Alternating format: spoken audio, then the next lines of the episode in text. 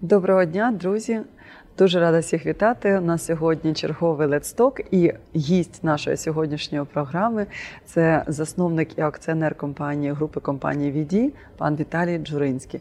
Віталію, дуже дякую за те, що ви приєдналися, дуже дякую за те, що ми маємо можливість з вами дружити, спілкуватися щодня, маємо можливість працювати. Так, і я вам дякую за те, що ви робите такий бізнес в достатньо складних умовах, але тим не менше вже 30 років ви займаєтесь, я так сподіваюся, улюбленою справою і робите це просто дійсно перфектно. Я хотіла б запитати вас одразу про те, як народилася ідея, по-перше, створити такий сімейний бізнес, родинний бізнес, і чи складно було залучати до нього взагалі дітей? Усіх щиро вітаю. Я, відповідаючи на це запитання, перш за все, безумовно, хочеться згадати своїх батьків, подякувати їм за те, що надали життя, за те, що виховали. Ми з братом росли в атмосфері сім'ї, де панувала любов, повага, довіра. І батьки нам, в кожного із нас в сім'ях є свої традиції, сімейні цінності, які ми зберігаємо, які ми приумножуємо. І нас батьки виховували з братом, говорячи про те, що батьки і батьківщина – це не тільки однокорінні, але й тотожні поняття. Вони нам говорили про те, що у кожної людини має бути такий маячок, таке світло, на яке ти йдеш. Такий невгасний вогник батьківської любові, вічний такий причал людської душі, початок усіх починань, те місце, де нас завжди ждуть, де нас захистять, і це батьківський дім. І ось батьки і батьківщина – це тотожні поняття. І тому любити і захищати Україну – це святий обов'язок кожного українця. Батьки – ще одна така цінність – це поважне ставлення чоловіків до жінок. Як жінка – це берегиня нашого роду, життєздата сила нашої землі. Як Матір Божа просить захисту Господа Бога Ісуса Христа, щоб Він почув молитви усіх нас людей, які призивають Його Пресвяте ім'я, так люба жінка, безумовно, просить Матір Божу, щоб вона почула її молитви і захистила її нащадків, її родину.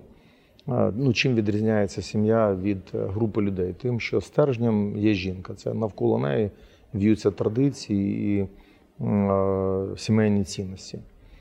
Батьки вчили нас бути скромними. Особиста скромність – така гарна чеснота. Це у вас дійсно дуже гарно виходить в плані спілкування. І це повага до гідності, до власної гідності, гідності інших людей.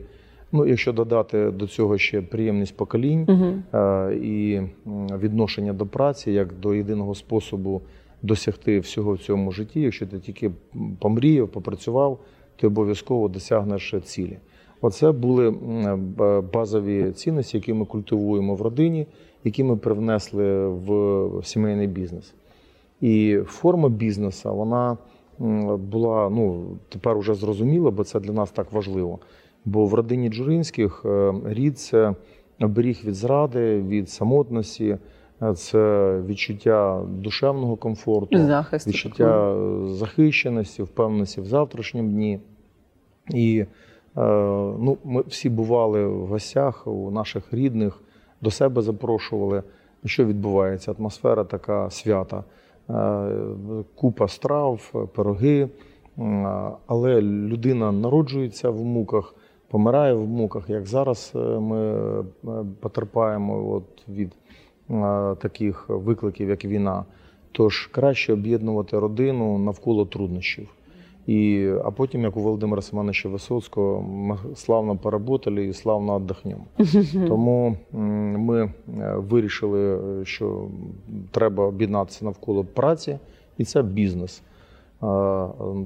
І мій брат, він мій самий найкращий партнер по бізнесу, син, мій соратник і найкращий друг, працює племінник, старший син Олега, і в родині, рідні за різним фахом можуть реалізувати себе в сімейному бізнесі, бо до цього спонукає сімейний девіз «Мрій, трудись, досягай». Ну, взагалі, ну, чесно кажучи, це дійсно надихає. Да. Про сина, ви ж спитали, да, це ж те, да, що дуже хочеться сказати. Да. І насправді я дуже пишаюсь, ось одна із чеснот наших – це приємність від батьків до дітей. Батьки і діти разом несуть сімейні цінності. І ми дорослі, ми всі у відповіді за тих, хто молодше нас, за наших братів, сестер, за наших дітей, племінників, онуків. Ми хочемо, щоб вони жили краще, ніж ми, щоб вони почували себе більш впевнено на своєму життєвому шляху. Ми багато до цього робимо. Ми завжди будемо поряд з ними, навіть коли ми будемо в похилому віці, бо ми розуміємо, що ми потрібні нашим дітям. І тож я дуже радий, що мені вдалося досягти того, що діти ось наші цінності, вони сповідують. І я дуже хочу, щоб моя сімейна справа була успадкована дітьми, онуками. І тут вдруг трапляється мені дослідження Міжнародної фінансової корпорації IFC, в якій дві тези. Перша, дуже приємна, що головна форма організації бізнесу, це для вас цікаво, для Європейської бізнес-асоціації, це саме сімейний бізнес. Але на цьому гарні новини скінчилися, бо лише 5% в третьому поколінні зберігають свій бізнес і продовжують розвиватися. А чому саме так? Бо діти не готові реагувати на виклики ростущого бізнесу. То ми в себе вирішили в ВІДІ, що потрібно мати такі досить сурові вимоги до дітей. Вони мають бути кращими, ніж ми, бо новий виток еволюції, він буде потребувати від них якихось знань, так, щоб вони могли розірвати гравітацію нашого покоління. І ми розробили, вимога до освіти, вона має бути вищою, і тому син отримав дві освіти – юридична, економічна. В Україні чи за кордоном? В Україні. До речі, в мене дуже критична таку тему сказали, яка мені дуже приємна. Зараз поговоримо про це. Так от, щоб не збитися, бо казала вчителька літератури у Джуринського, начався словесний понос. Тому я, щоб не уйти в сторону, свою думку скінчу. Так от, наприклад, я юрист за фахом, але коли почав вести бізнес, чітко зрозумів, що мені не вистачає знань економічних, менеджменту, і тому краще це зразу здобути. Три навіть. Я думаю, що менеджмент має, щоб бути такі. Так а чому не технічна освіта насправді? Тому що багато хто за кордоном каже, що треба мати економічну освіту, бізнесову, так, і технічну, інженерну. Ще один виклик. Зараз відкладу. Знову ж таки, закінчу. Це не по питаннях, розумієш? Ні, це питання. Це дуже цікаве питання. Дуже цікаве питання. Так от, ми розробили ще й до всього період адаптації. І 7-річний.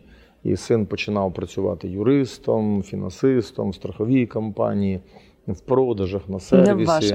Не в ваших? Чи... В наших, так. Семирічний такий план. А потім, коли знадобилося, щоб він посилив девелопмент, він одягнув резинові сапоги і пішов працювати на будівництво. І отут йому дуже поталанило. Своє? Да, своє. Як прикольно, що є 19 брендів. Да. Стільки можливостей в сім'ї. І йому дуже поталанило. Ми ж весь час... Народитися в цій родині. Да. Він побудував дилерський центр Peugeot. І на його відкритті був не хто-небудь, а цілий акціонер родини Peugeot Серж Банзе. Другий його проект був будівництво дилерського центру аеропорт. Це в скільки років він це все робив? Десь 3 чи 4 роки будівництво був. Ні, я маю на увазі, скільки йому років на той момент було? 16-й рік, це 27 років. Дуже нормально. І от він побудував дилерський центр, був менеджером проекту дилерського центру «Вольво».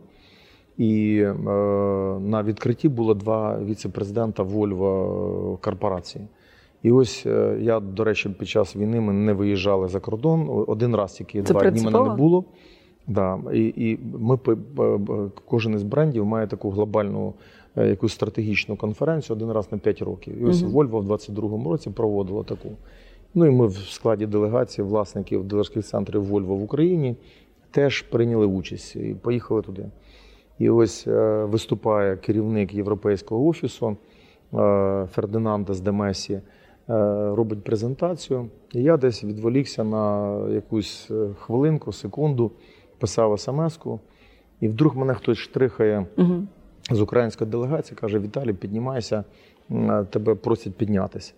А перед цим де Месі робив слайди і розповідав, що от в 16-му році ми там Вольво розпочало стратегію будівництва нових з нуля дилерських центрів. Україна, до речі, була одна із перших. І ось в цьому році ми скінчимо її. Ось останні там і показують якісь слайди, дилерські центри, де побудовані там в Європі. І вдруг в цей час він говорить: "Але за 6 років я всюди побував, а найбільше мені сподобався самий такий затишний, самий класний дилерський центр.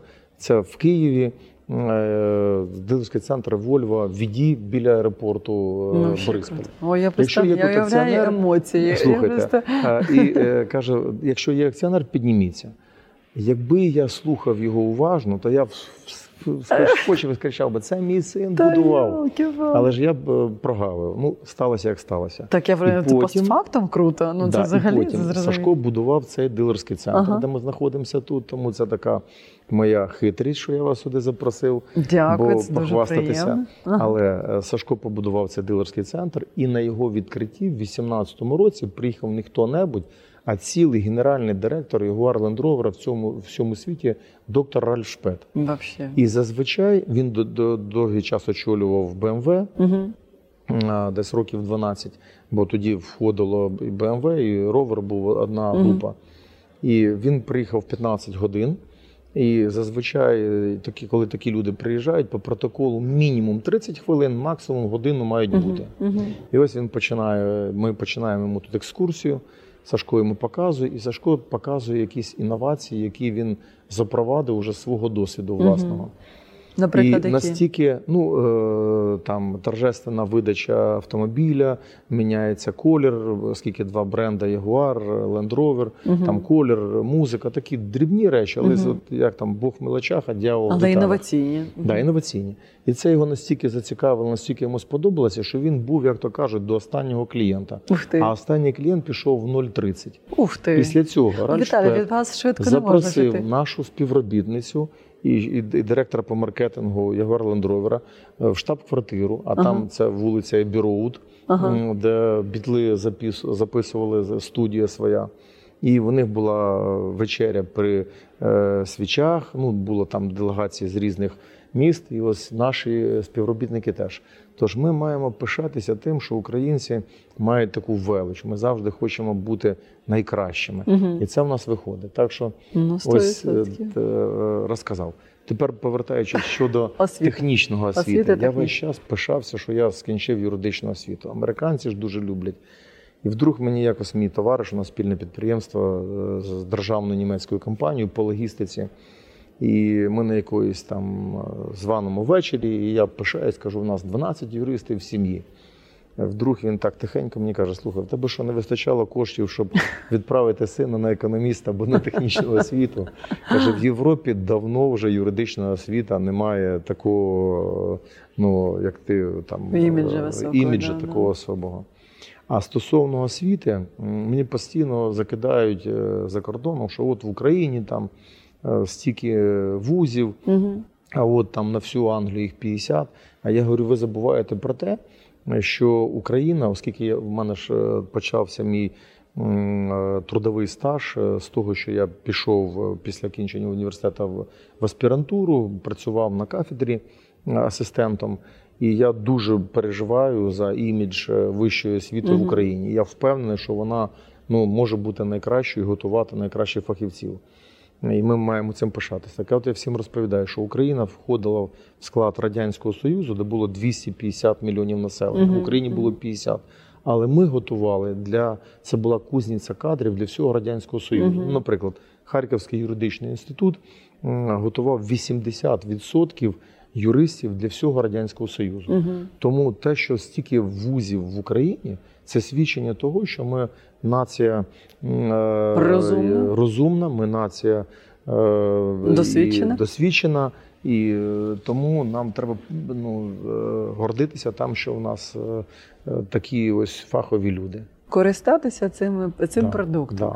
Да. Це чудово. Просто я чому запитала про це, його про освіту, тому що дійсно з багатьма керівниками іноземцями, коли спілкуєшся і запитуєш, яка в них історія, то один і взагалі освіта, то багато хто мені говорив про те, що саме комбінація економічної і технічної освіти є найкращою для того, щоб досягти успіхів в бізнесі.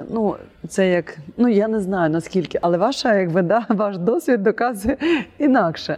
Правда? Тобто юридична освіта також може бути радна. Справді, скільки людей, стільки успішних якихось... Ні, не думок.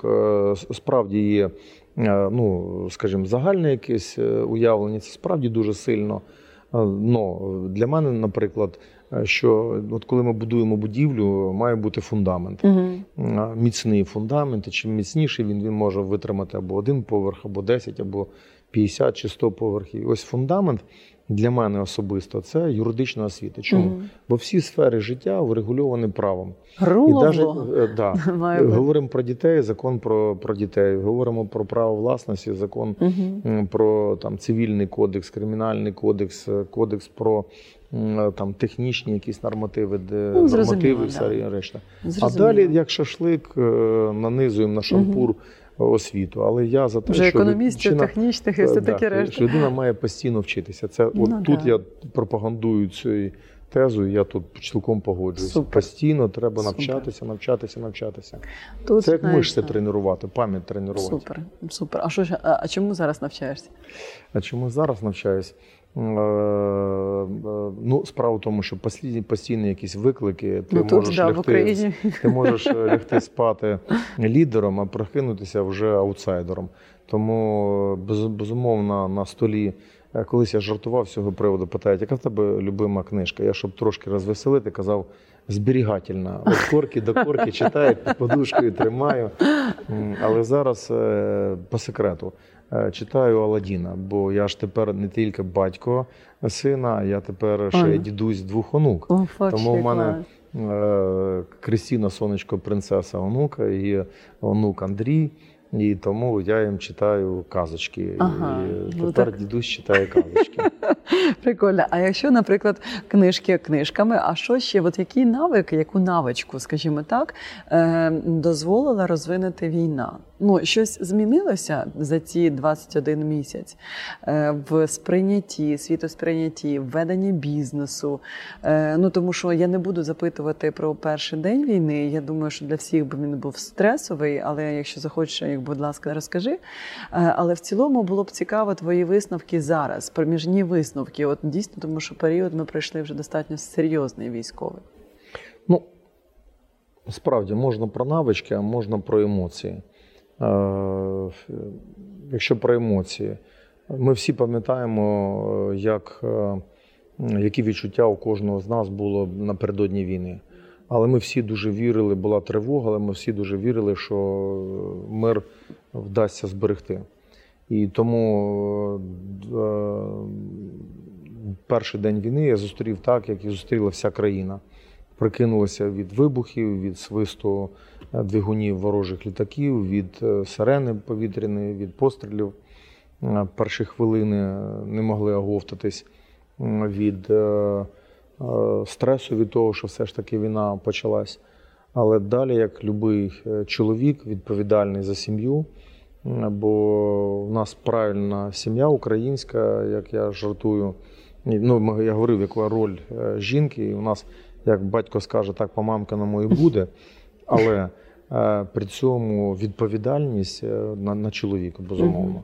І як любий чоловік, який відповідальний за родину, треба було мобілізуватися.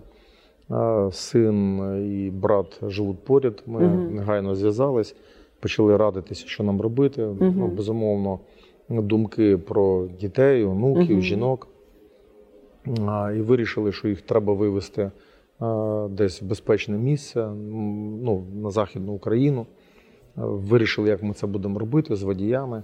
Але ми розуміли, що ми потрібні колективу, ми потрібні для наших клієнтів, бо ми ж лідери ринку. У нас 18% ринку продажу автомобілів в місті Києві. У нас одночасно десь на сервісі знаходиться до 1000 машин. Але ж перший дзвінок кому? Матері. За неї треба подумати. Вона живе не з нами, на жаль. Вона там похований чоловік, там похована мати, Барашівський район. Телефоную матері, вона питає: діти, що ви плануєте робити? Ми розповіли їй, що ми хочемо вивезти сім'ї на Західну Україну. Кажемо: і тебе хочемо вивезти. Вона каже: ні, я нікуди не поїду. Я вірю, що нам вдасться ворога прогнати. Ось така віра в нас дуже рішуча. А скільки мамі років? Мама в 87-му році стала. Мати дуже рішуча така людина, і багато чого в житті у нас відбулося саме завдячуючи її рішучості. І вона каже: я вірю, що у нас перемога буде за нами, але щоб вона була, щось ми маємо робити. То я теж щось буду робити. Давайте, ви молодці, що ви хочете залишитися з колективом. Ви молодці, діти, що я пишаюся, що ви хочете клієнтам допомагати.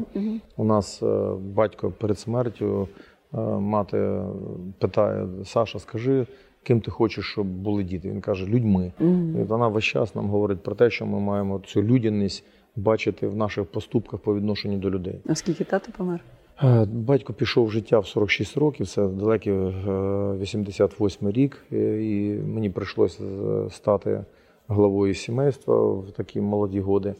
Так от, мати відмовилась категорично уїжджати. Далі я до дружини, і вона в мене до того, що чарівна і розумна, ще й дуже рішуча. Вона каже: ні, я буду разом з тобою. І настояла на цьому. Я дуже вдячний моїй невісті, маленька така тендітна дівчинка, але теж дуже рішуча і смілива, сказала: ну, якщо чоловік залишається, я теж залишуся з ним, а дітей буду ховати, коли буде повітряна тривога, в підвал. І таким чином виходить, що нас, жінки, благословили на те, щоб ми захищали свій дім, і свій край, і свою країну. А питання, потрібно було відчуття відповідальності. Ось що змінилося, це те, що ти відчув справді, що ти у відповіді за тих, хто поряд з тобою. Це ж було і до війни. Скажімо, ти сказав, що батько пішов рано, відповідальність за родину, будівництво бізнесу, купа людей. Скільки зараз працює людей? Працювало 1048, а зараз 1148. Так уявляєш, відповідальність була, але відверто, ми ж всі хочемо, щоб повернулося те звичайне життя, яке ми кажемо, що трошки безтурботне. А воно хіба повернеться? Да. А зараз воно тоді, коли ти не маєш права розслаблятися. Ми пишаємося тим, що наша родина залишилася в Києві, ми нікуди не від'їжджали, ми весь час тут. Як президент, я тут, брат тут.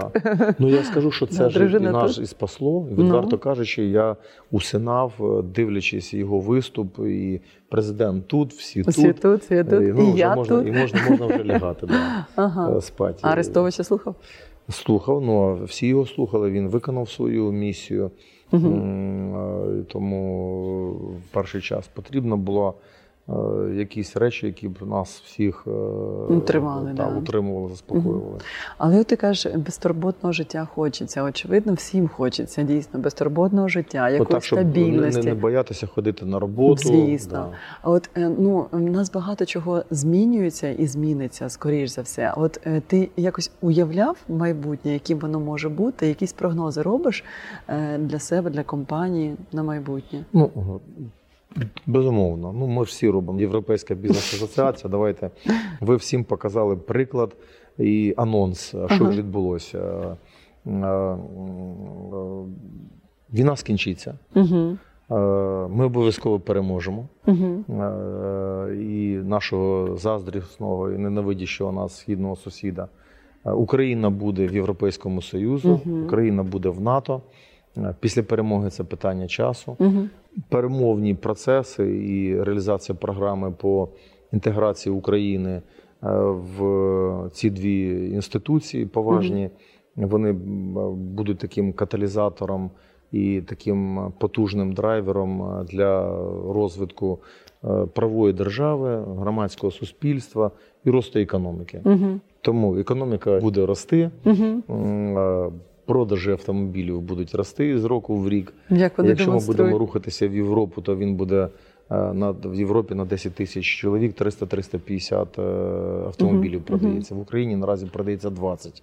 Тобто в 15 раз буде рост. Тому ми в це віримо, а якщо ми віримо, відповідь дуже проста. Ти можеш говорити до нескінченності. Покажи, що ти зробив. Війна в країні. Ми 13 жовтня відкрили дилерський центр Toyota в Борисполі. Такий собі подарунок до дня народження, день народження 14-го зробив VIDI аеропорт Toyota. Запрошуємо в новому форматі, до речі. 14 листопада, ось Велика Кільцева, 58, відкрили дилерський центр Jeep. Я дуже його хотів. Цей бренд такий з характером бренд, якраз для тих, хто носить джинсовий костюм. І розпочали будівництво в Одесі дилерського центру Toyota на Балковській. І проект буде на $6 мільйонів інвестицій. Тобто за свої кошти в Одесі? Так, ну слово за свої кошти. Ми дуже сильно, вчора ж голова Нацбанку виступав і критикував банки за те, що вони так дуже пасивно себе вели якийсь час. А їх основна функція – це кредитувати економіку. Ну, зрозумілі причини, але ми… Ну, але взяв на себе кредитні зобов'язання. Ми плануємо кредитуватися і… Нам довіряють, і тому ми будемо... Але ви довіряєте, ну тобто розумієте, мені здається, тут важливо підкреслити, що вам довіряють, але і ви довіряєте Україні, і ви довіряєте майбутньому, по суті, своїм. Це круто. Ну, я скажу так, що тут, безумовно, є декілька об'єктивних факторів. Я купив, як тільки затвердили програму Ленд-Ліз для України в прошлому році, вона так і не запрацювала, на жаль. Я купив книгу, так і називається «Ленд-ліз», авторства Едвард Стетініус. Це був держсекретар Сполучених Штатів в часів Рузвельта з 43 по 47 рік. І він пише в цій книгі, що є два фактора. Перший – сучасна війна, це два фактори, це та війна 39-45 року. Перше – це ресурси людські і гроші, а друге – це логістика. Ну, щодо людських, одна справа, Росія воювала з Молдовою, кількість населення, інша справа з Грузією і зараз воює з Україною. От вони подавляться нами. Я бачив в Ютубі там якісь ролики, як удав хотів якусь велику хижака з'їсти, і що зробив? Лопнув. Отак і вони лопнуть. Да. І друга справа, да, до речі, про логістику. Нам розповідали, що німців зупинило перед Москвою морози, а їх зупинила логістика. Чому? В них заводи були на території Німеччини, і поки вони завойовували країни, які стояли поряд, їм це було легко доставляти зброю, снаряди. А тут раз і 1,5 тисячі кілометрів. І їм не вистачило, колес не вистачило. І тоді, коли була ця програма «Ленд-ліз», коли сказали Бог у поміч, зараз Google в поміч, 50% цієї програми пішло для Великої Британії, а для Радянського Союзу пішло лише 32%. Далі там Китай, Бангладеш. І ось американці дали колеса Радянському Союзу, 6 тисяч тудебекерів. А так до того був гужовий транспорт і була полуторка. Тому автомобільний бізнес зараз наразі Ну, він став на рейки війни. Угу. І, а хто купує, ідуть, слухай? А ну, хто купують сили оборони, ага, юридичні особи. Ну, Range Rover купують сили? Ні. Ну, Range Rover... Ну, ми так серед Range Rover, один, другий, такі гарні автомобілі. Да.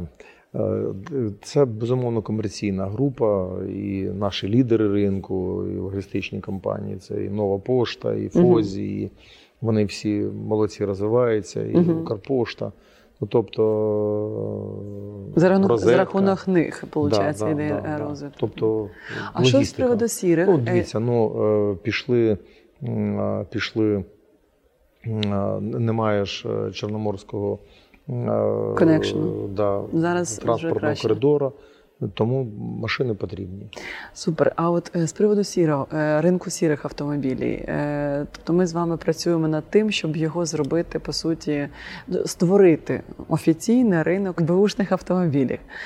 Як зараз, на якому етапі наша робота? Можете поділитися, можливо, там цікаво? Аня, я... Дуже люблю такі старі індійські рігведі. Дорогу осилить той, хто йде пішки. Uh-huh. Але на швидкість руху, на його простоту, не в останню чергу впливає той, хто йде поряд з тобою. Uh-huh.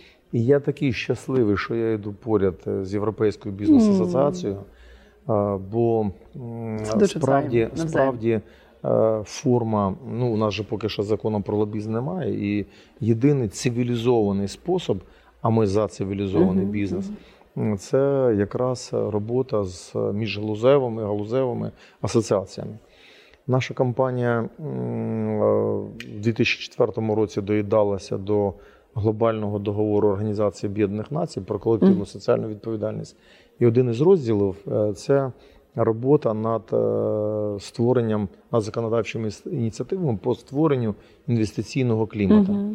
Ну, а головне, що тут – це боротьба з дерегуляцією, з бюрократичними проволочками, звідси і з корупційною складовою, бо надавач послуг, чим забюрократизована процедура, коли надаєш послуги, угу, той, хто надає послуги, той, хто їх отримує, що контактує, там і виникає корупція. І ми постійно над цим працюємо. Ну от сірий ринок. Чому ми так вдячні вам за цю підтримку? Ну, по-перше, що ми з 2009 року, на превеликий жаль, йдемо пішки. Uh-huh. І лише в цьому році, можливо, нам вдасться uh-huh, отримати... Дійти до цілі. Да, дійти до цілі. А наразі автомобільний ринок, він виглядає як світло і тінь. Uh-huh. Світло – це легальний... Чорний і білий. Чорний і білий. Білий – це легальний бізнес, uh-huh, який платить податки. Бачите, він майже за мною. І чорний бізнес – це вживані автомобілі. Так от, ви ж проводили дослідження, і 95% респондентів погодилися з твердженням про те, що нові автомобілі – це прозорий бізнес. Угу. До речі, все дуже просто. Між словом і ділом не має бути розходження. Статистика податкової в прошлому році, в 2022 році, на другому місці по сплаті податків були саме автомобільний бізнес. А і це лише 60 тисяч автомобілів на рік. А на першому хто був, не знаю? Нафтовий бізнес. І це лише 60 тисяч. І згадуємо, що 20 автомобілів на 10 тисяч чоловік, а в Європі 350. Uh-huh. Але в Європі, якщо нових 300-350, то вживаних 500-600. Uh-huh. Так от в Україна дійшла по вживаним автомобілям до рівня Європи. Це 1 700 000 автомобілів. Uh-huh. І він повністю в тіні. І, до речі, ваші дослідження, там, правда, було два запитання. Одне, що повністю в тіні 73% і частково в тіні там ще щось, якась висока доля. Але ж це шалені мільярди взагалі до державної казни. Це мільярди до бюджетного бюджету. І це те, за що ми всі боремося. І це за те, що ми боремося. І саме цікаво, мої дослідження особисті, що це не від того, що люди не хотіли платити податки. Справа в тому, що дуже сильно забюрократизована ця процедура по реєстрації автомобілів і в процесу купівлі автомобілів. І дуже складна процедура. І від того, що вона складна, якраз і виникають ці ризики уходу в тінь. Угу. І тому ми з вами дуже активно пропрацювали, працюємо над вживаними автомобілями. Ми вдячні вам за ті ініціативи, які були ще, окрім вживаних автомобілів в цілому. Можемо згадати наш успіх. Ну, VIDI було пілотом в реалізації проєкту. Ну, дуже складна процедура іменно реєстрації. Ну, така бюрократична. І я, до речі, вдячний справді і Міністерству внутрішніх справ, і Центральному сервісному центру, НДКЦ, експертної установі МВС. Вони зрозуміли, що бізнес для них не опонент, а партнери. І ми за 2 роки це зробили досить багато. Ну, VIDI було пілотом в реалізації проєкту по реєстрації автомобілів дилерськими центрами. Успішний проєкт, чекаємо, поки це буде імплементовано для всіх учасників ринку. Ми були залучені до розробки процесу обміну, електронного обміну документами між дилерськими центрами, сервісним центром, військоматами. Просто насправді, я перепрошую, що перебиваю, тому що я, звісно, думаю, що ми можемо в деталі піти дуже сильно, але просто питання в тому, що ви дійсно є надзвичайно активний гравець. І я вам дякую за вашу позицію, за таку контрибуцію в нашу спільноту, в бізнес-спільноту і за таку, знаєте, небайдужість. Це дуже важливо. І от питання в мене в цьому контексті, де ви берете енергію? Ну, зараз дійсно така, знаєте, небезтурботна реальність.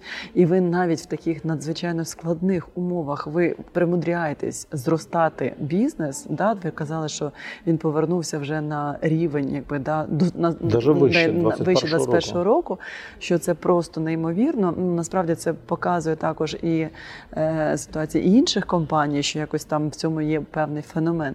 Але питання в тому, що все рівно, як би там не було, емоційно це достатньо складно, скоріш за все. І от питання, як ви справляєтесь? Ну, звісно, дружина, родина, що ще, якщо є? Чи це достатньо? Ви знаєте, ну... Хочеться згадати слова класика, лупаємо цю скалу, нехай не жар, не холод не спинять нас. Але і побажати всім нам, щоб було невичерпним джерело нашої віри, надії, любові до України. Але справді ця ситуація, вона мобілізує. І подивіться, ми, українці, маємо не тільки велич, а ми маємо непереборну силу єднання. Ми єднаємося навколо наших принципів, навколо наших ідеалів. Ми наразі боремося за незалежність. Війни траплялись постійно в історії нашої країни, яка постійно виборювала свою національну ідентичність. І ми наразі на собі відписали, що відчули, що відчували наші предки від східного сусіда. Але ми наразі боремося за незалежність, боремося за свободу, об'єднуємося навколо цих ідеалів і об'єднується весь світ. Тому є, безумовно, те, що ми маємо самі робити. І ну, ми це робимо, тому що ми маємо це зробити. А хто як не я? Ну, відверто кажучи, хто як не я? І це ж не я один. Подивіться, вся країна на такому самому надриві. Ми, там є вольтметр, і він, коли він працює гарно, він так посередині, в нього є шкала від і до. А коли він напружений, то він гудить. І ось так ми всі зараз в такому напруженні. Але енергія справді сім'ї. Це от ті витоки. Ну, якщо ти хочеш бути успішною людиною, ти дуже багато витрачаєш часу, але хто ти є без сім'ї? І от сім'я має тебе розуміти, вона має надавати оцю внутрішню енергію. Ну, дивлячись на наших жінок, які теж мобілізовані, ми теж не маємо права бути гіршими.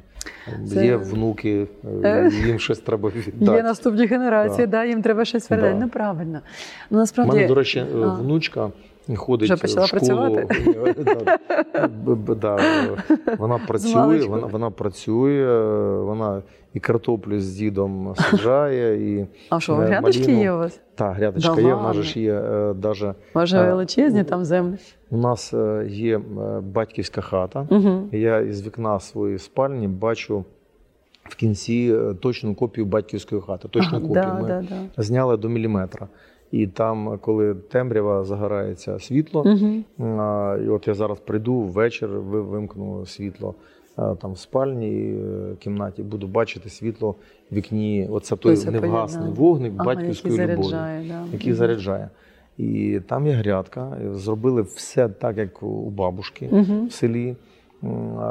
Є грядка, є і картопля, є соняшник, є маліна, є клубніка.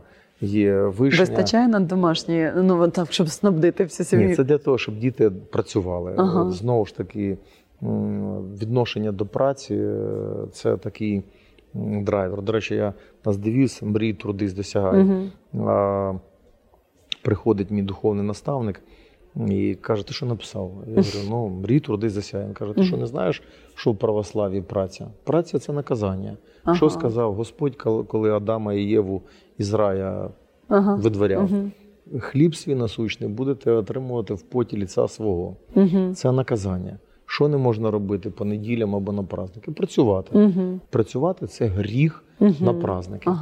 І тут вдруг, а мені вже легко було, бо в студентські роки потрапило мені в руки Марк Вебер, протестантська етика і дух капіталізму. 1905, по-моєму, рік. І там один із постулатів у католиків, у протестантів, у них не так, як у православних, як у ортодоксів. У них протестанти вважають, що потрібно боротися з мирськими утіхами, але стремитися до матеріальних благ. І тому тяжка праця і випробування – це той дар Божий, яким потрібно розпорядитися. Тому протестанти, вони хочуть відповідати цим речам. Ну і Марк Вебер робить висновок, що оскільки в Америці дуже багато було, там були дискусії, чи був він в Америці, чи ні, протестантів, то, будь ласка, Америка одна із самих процвітаючих економік, бо в них хочеш помолитися, так по-простому, давай беремо лопату, беремо топор, пішли молитись. Ви і я, ми зробимо якусь річ. Ви зробите краще, я гірше. Значить, вас Господь більше любить, значить, він вам поміг щось зробити. Тому я десь в душі протестант. Протестант. Ну, насправді, да, в цьому є велика філософія. Дуже вам дякую, Віталію. Я насолодилася спілкуванням з вами. Я сподіваюся, наші глядачі також зможуть отримати безліч корисної інформації. Дякую. Бажаю вам розвитку свого бізнесу, родини, укріплення, хоча вона і так міцна, нехай вона далі залишається міцною, сильною, таким надійним для вас другом, для того, щоб бізнес давався і, власне, щоб ви відчували себе щасливої людини. Дякую за те, що ви нас підтримуєте. Yeah.